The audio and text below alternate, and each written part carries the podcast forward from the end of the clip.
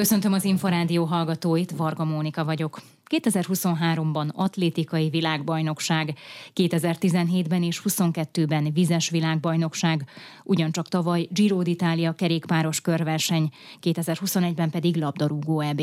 Csak néhány azok közül a nagy nemzetközi sportesemények közül, amelyeknek Magyarország volt a házigazdája az elmúlt években. Van forintosítható haszna ezeknek a rendezvényeknek, vagy csak a pénzt viszik? Erről beszélgetünk német Viktóriával, az Ökonomusz Gazdaságkutató Alapítvány szenior elemzőjével. Üdvözlöm, köszönöm, hogy itt van. Üdvözlöm. Ugye a sportrendezvények hasznossága kapcsán az első dolog, ami általában felmerül, vagy előnyként feljön az, hogy a rendező ország vagy a város ismertségéhez, imázsához hozzájárul. Érzékelhető ez az ismertség növekedés Magyarország vagy a magyar főváros esetében, tehát érzékelhető mondjuk ez az idegen forgalmon? Igen, abszolút vannak ilyen számok.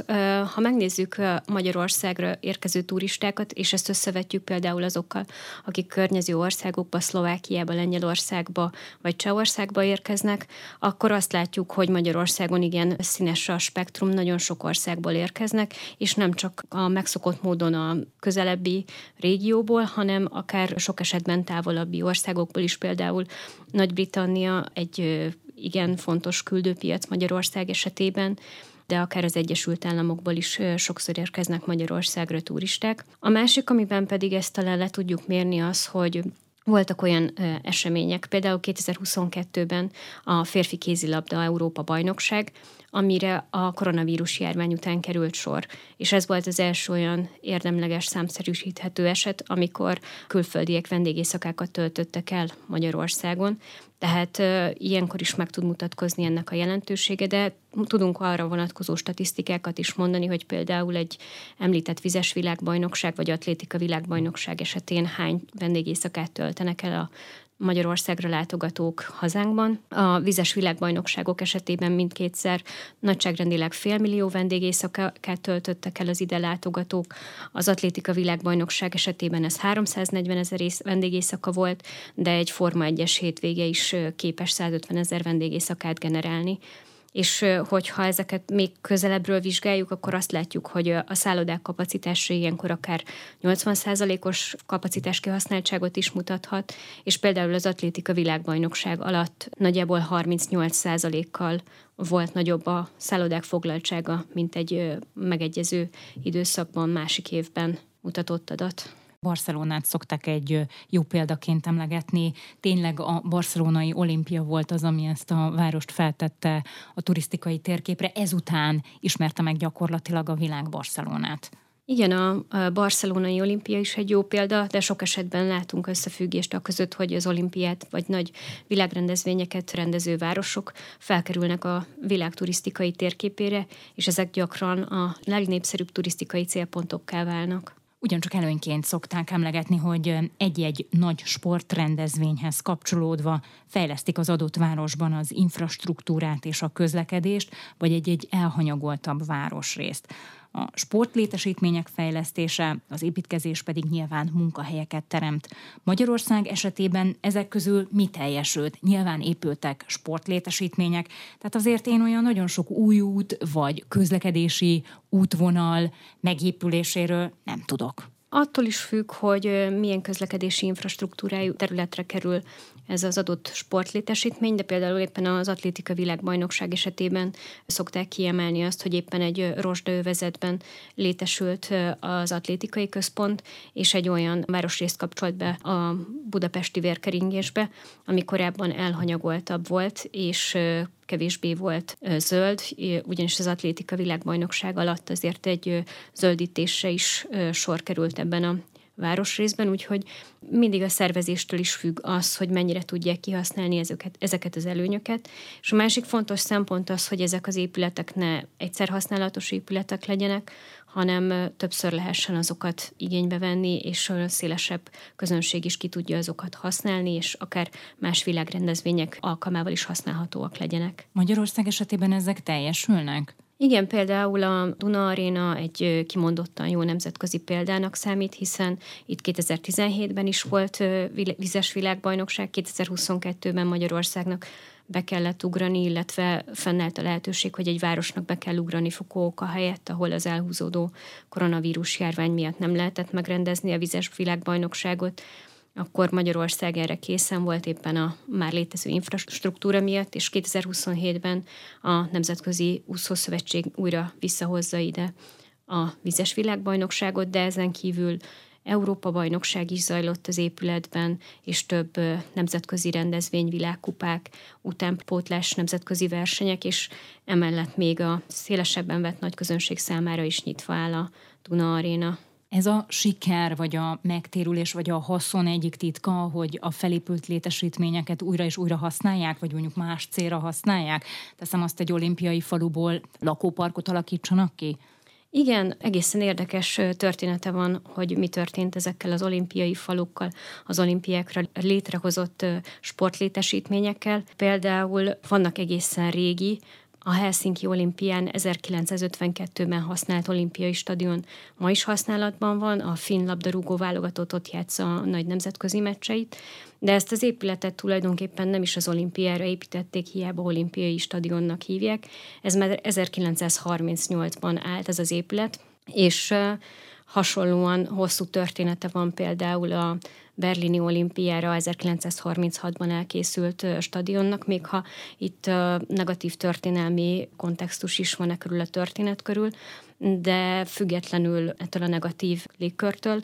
Maga az épület annyira hasznosnak bizonyult, hogy a mai napig például a Herta berlini labdarúgó csapatnak ez a stadionja, de két alkalommal használták ezt is Európa, illetve világbajnokságok megrendezésére is, tehát abszolút mértékben, ha jó helyen létesül egy épület, jól kihasználható, akkor az hosszú évtizedekre meghatározza a városnak az infrastruktúráját, a város életében ennek fontos szerepe van, de vannak olyan történetek is, amikor ezek az épületek átalakulnak. Például New Yorkban az olimpiai faluban, amit téli olimpiára építettek, és kétszer használták téli olimpiák alkalmával. Napjainkban éppen egy börtön üzemel, tehát ilyen egészen szélsőséges esetek is vannak. Érdekes funkcióváltás. Igen. Ez az, amit Görögországnak nem sikerült megvalósítani, vagy, vagy ezt sem? Ugye ott az olimpia után gyakorlatilag csőd közelbe került az ország. Nem sikerült jól megtervezni az olimpiát? Ott tulajdonképpen nem is a, az olimpia jelentette a fő problémát, egészen komoly szervezési gondok voltak, sokáig nem volt felelőse annak, hogy ki fogja ezt az olimpiai projektet megvalósítani, így maguk a munkálatok is csúsztak, és Görögország abban az időszakban költségvetési problémákkal küzdött, csak ez még a világ számára nem volt világos, néhány évvel később vált világos, amikor már az eurót is bevezették, tehát itt egy egészen komplex problémakörről van szó, aminek az egyik mellékjelensége volt az, hogy a görög kormány elvállalt egy ilyen hatalmas sportrendezvényt, amire utólag kiderült, hogy ugyanúgy nem volt felkészülve, mint ahogy az euró bevezetésére sem. És akkor nyilván elmélyítette ezt a már a görög politikusok számára nyilvánvaló válságot. Igen, és egy, az euróövezeten keresztül pedig egy nemzetközi válsággá is vált, így ők egy örök negatív példája a nemzetközi sportrendezvényeket hogyan ne rendezzünk történetnek. Ugye egy-egy nagy sportrendezvény kapcsán azt is meg kell említeni, hogy nyilván a helyi gazdaságot pörgeti, tehát az ideérkező vendégek, hogy említette a szállodai vendégészakákat, ugyanúgy éttermeket látogatnak, isznak egy kávét, vagy vesznek egy-egy szuvenírt, tehát ez nyilván a helyi gazdaságra valamelyest hatással van.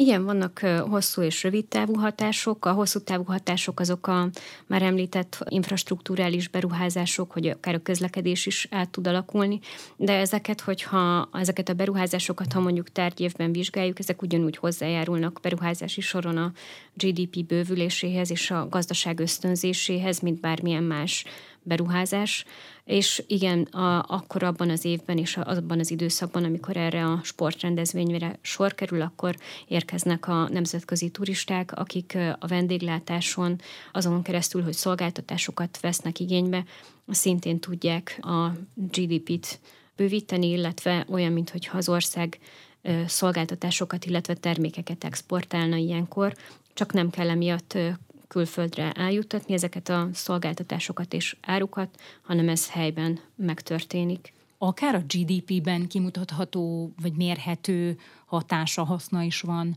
egy-egy nagy sporteseménynek? Nagyon nehéz ezeket teljes pontossággal szétszállazni. Nagyon sokféle tanulmány és kalkuláció látott már napvilágot e tekintetben, de mindenképpen vannak olyan elemei, amelyek mérhetők a GDP-ben, az is nehézé teszi ezt a képletet, hogy elhúzódik az, hogy mikor érvényesül mondjuk a beruházásokra gyakorolt hatás, mikor érvényesül a jegyárbevételek, a vendéglátás, turizmus felpörgése, és sok esetben azt is látjuk, hogy ezek a nemzetközi turisták, akik ilyenkor meglátogatnak egy várost, egy érzelmi kötődést is kialakítanak az adott helyszínen. Ilyenkor sokkal könnyebb érzelmileg kötődni ahhoz a városhoz, amit meglátogatnak, itt sok esetben visszatérnek, mm. de sokszor megmutatkozik az a jelenség is, hogy ők ajánlják ismerőseiknek, barátaiknak. Az említett példa Barcelona esete is ilyen, hogy ez még akár évekkel, évtizedekkel később is érvényesülő hatás. Illetve a nemzetközi sportesemények kapcsán a nemzeti büszkeség is egy fontos tényező.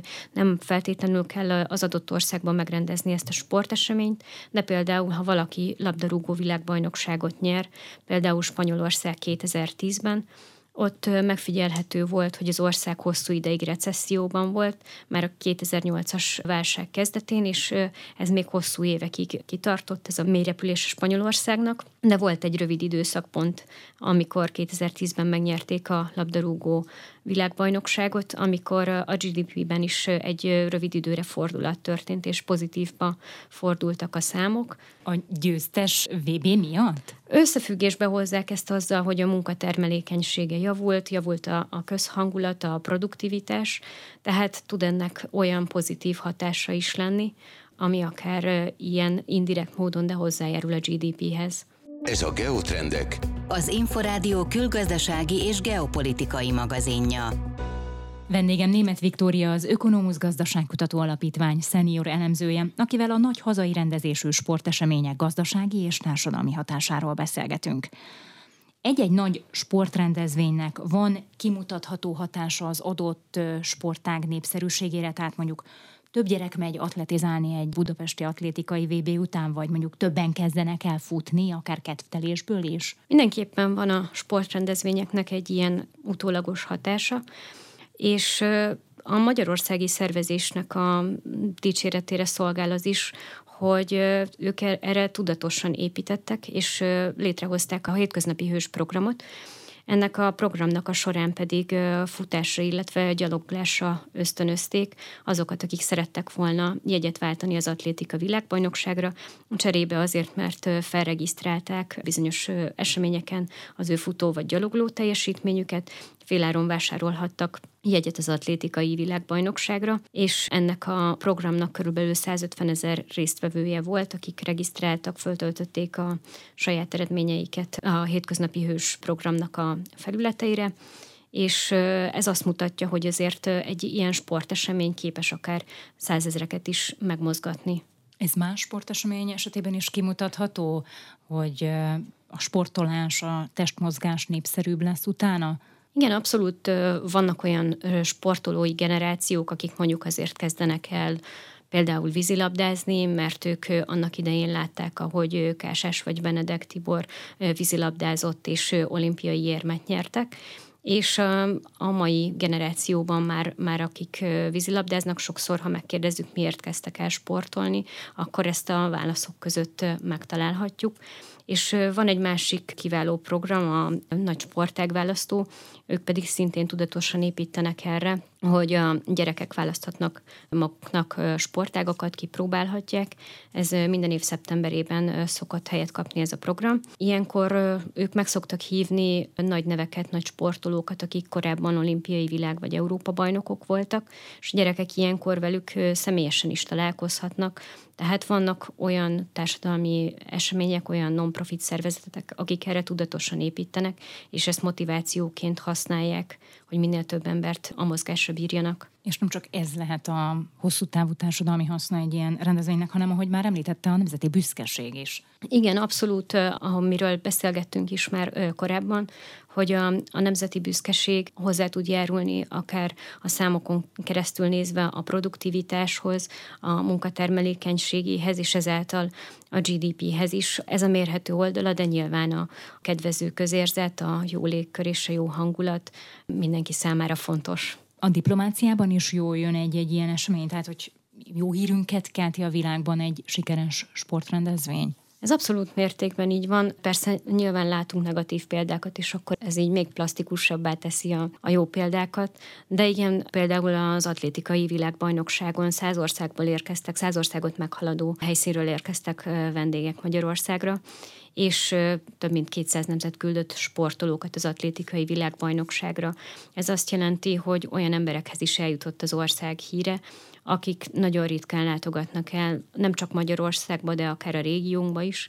Ráadásul egy milliárdan követték szorosabban az atlétikai világbajnokság eseményeit, és közel három milliárd ember volt az, aki valamilyen szinten értesült arról, hogy Budapesten atlétikai világbajnokságot rendeztek, és hogy itt milyen eredmények születtek. Mérik egyébként azt, hogy milyen hatása van egy ilyen rendezvénynek, vagy mondjuk elégedettek voltak-e a vendégek a rendezéssel? Igen, ezt mindig felszokták mérni. Magyarországon is van erre egy rendszer. Meg szokták kérdezni az ide látogató turistákat, hogy visszatérnének-e, illetve ajánlanák-e a helyszínt, és e tekintetben is rendkívül pozitív válaszokat mm. kaptunk. 80%-80% fölötti volt azoknak az aránya, akik azt gondolták, hogy ez életük egyik legjobb sportrendezvénye volt, illetve nagyon jó arány volt a tekintetben is, hogy visszatérnének, vagy ajánlanák-e a várost de akár ha a londoni atlétikai világbajnokságot nézzük, amire 2017-be került sor, ott is azt láthatjuk, hogy a város lakossága körében fölmérték, hogy ők büszkék erre az eseményre, és 90%-ot meghaladó arányban azt válaszolták, hogy igen, ők elégedettek, és nekik az identitásukhoz ez hozzájárul, illetve büszkeséget ad nekik az, hogy ennek a városnak a lakosai, ami egy ilyen sikeres nagy sportrendezvényt tudott megrendezni. Mekkora erőfeszítés lenne, mekkora anyagi áldozat lenne a már emlegetett nagy magyar sportrendezvények után olimpiát rendezni? Ugye sokan azt mondják, hogy ez a következő ugrás most már Magyarország vagy Budapest számára, de mekkora lenne ez az ugrás? Mire lenne szükség a jelenlegi sportlétesítményeken kívül, hogy olimpiát tudjunk rendezni? 2036-ban kerül sor a következő olyan olimpiára, aminek még nincs gazdája, így 13 éves időtávon nehéz megbecsülni azt, hogy milyen fejlesztésekre lesz akkor szükség, illetve mi az, ami akkor rendelkezésre fog állni, és mi az, ami nem. Illetve hát fontos azt is látni, hogy azért nagyon sok pályázó van a, a világból, az ő pályázatokat is nyilván mérlegelni fogja. De azt mondják, Azon... hogy most már itt van az atlétikai központ, az nem kell, vannak egyéb komplexumok, sportcsarnokok, kézilabda, futballpályák. Ezért kérdezem, hogy mi az, ami még ezen felül esetleg kellhet? Fontos szempont volt ez az olimpiai bizottságnál a most következő, soron következő két olimpiánál is, hogy olyan helyszíneken kerüljön megrendezésre a sportesemény, ahol ezek az infrastruktúrák rendelkezésre állnak. A soron következő olimpia esetében például azt mondják, hogy 95%-ban kész volt a, az infrastruktúra már a pályázat időszakában, és nagyon kevés az a, a mobil létesítmény, vagy az a fejlesztendő terület, amivel ezt még ki kell egészíteni. Tehát ilyen szempontból az olimpiai bizottság számára is már egy megfontolási szempont, hogy ne rójon plusz terheket a szervezővárosra egy olimpia megszervezése azért azt gondolom, hogy a közlekedésben biztos kellene fejleszteni. Kellhet például mondjuk egy új metróvonal, nyilván kellene egy olimpiai falu, tehát azért nyilván erre kellene még jócskán költeni. Már rendkívül sok építmény rendelkezésre áll, nyilván szükségesek ehhez még fejlesztések, de az eddigi Magyarországon megrendezett nagy sportesemények alapján azt látjuk, hogy kialakult egy rutin, egy szervezői tapasztalat, és igen, körültekintően volt megszervezve mind az atlétikai világbajnokság, mind a vizes világbajnokságok, és ez a körültekintés ezt kamatoztatható egy esetleges olimpia esetén is. Ön szerint a nagy magyar sportrendezvények kiadásai megtérülnek, tehát például hoz az idei atlétikai világbajnokság annyit, amennyibe került? Ugye a nyilvános adatok szerint 70 milliárd forintot kellett beletenni ebbe az eseménybe. Ez visszajön? Ha nem is idén, de nagyrészt megtérül majd ez? Ezt talán ö, sokszor tekintjük úgy, mintha ez a pénzösszeg egy egyben kihullana az ablakon, de ez ö, sok esetben ö, kis és középvállalkozásokhoz került, olyan Magyarországon élő családokhoz ezáltal, akik Magyarországon fizetnek adót, és akár az ÁFA, akár a személyi jövedelemadó bevételeken keresztül azért ennek egy része vissza tud kerülni az államhoz. Másrészt pedig csak magának az eseménynek az országi értéket két minimálisan 60 milliárd forintra teszik, ami már önmagában megközelíti ezt az összeget amit említett. A sportrendezvények hasznáról vagy megtérüléséről nem csak itt a geotrendekben lesz szó, hanem az Ökonomusz egy szakmai konferenciát is rendez a témában. Kiket várnak ide, és mikor lesz a tanácskozás? Igen, következő hét csütörtökön, tehát 2023. november 30-án lesz az Ökonomusz Gazdaságkutató Alapítvány sportkonferenciája, az esemény nyilvános, bárki tud rá regisztrálni. Az Ökonomusz Alapítványnak a Facebook oldalán is megtalálható, illetve a helyszín a 60 Illónyai Villa oldalán szintén fent van az eseményre való regisztrációs link, illetve a regisztrációs felület. Így aki szeretne részt venni az eseményen, tud regisztrálni, és ingyenesen részt vehet ezen a konferencián. Kik lesznek az előadók? Az előadók köre igen széles. Az első panelünkben sportvezetők fognak beszélni éppen ezekről a nagy világ eseményekről, rendezvényekről, mint az atlétikai világbajnokság Német Balázs, vagy a vizes világbajnokságról Vladár Sándor. Ők Csampa Zsoltal fognak beszélgetni, mint a másik nagy magyar sikersportág a vívás képviselője, és a következő szekcióban pedig sportközgazdászokkal fogunk beszélgetni a sportrendezvényeknek a gazdasági megtérüléséről, de vendégünk lesz például Kemény Dénes és Bozsik Péter is, akik a sportsikereknek a társadalomra, illetve az élsportoló közvetlen környezetére gyakorolt pozitív hatásáról fognak beszélgetni velünk, az utolsó panelben pedig az egészséges életmód és annak a sporttal való összefüggései kerülnek majd terítékre. Német Viktóriát az Ökonomusz Gazdaságkutató Alapítvány szenior elemzőjét hallották. A műsor visszahallgatható az infostart.hu oldalon. Köszönöm a figyelmüket, a szerkesztő műsorvezetőt Varga Mónikát hallották.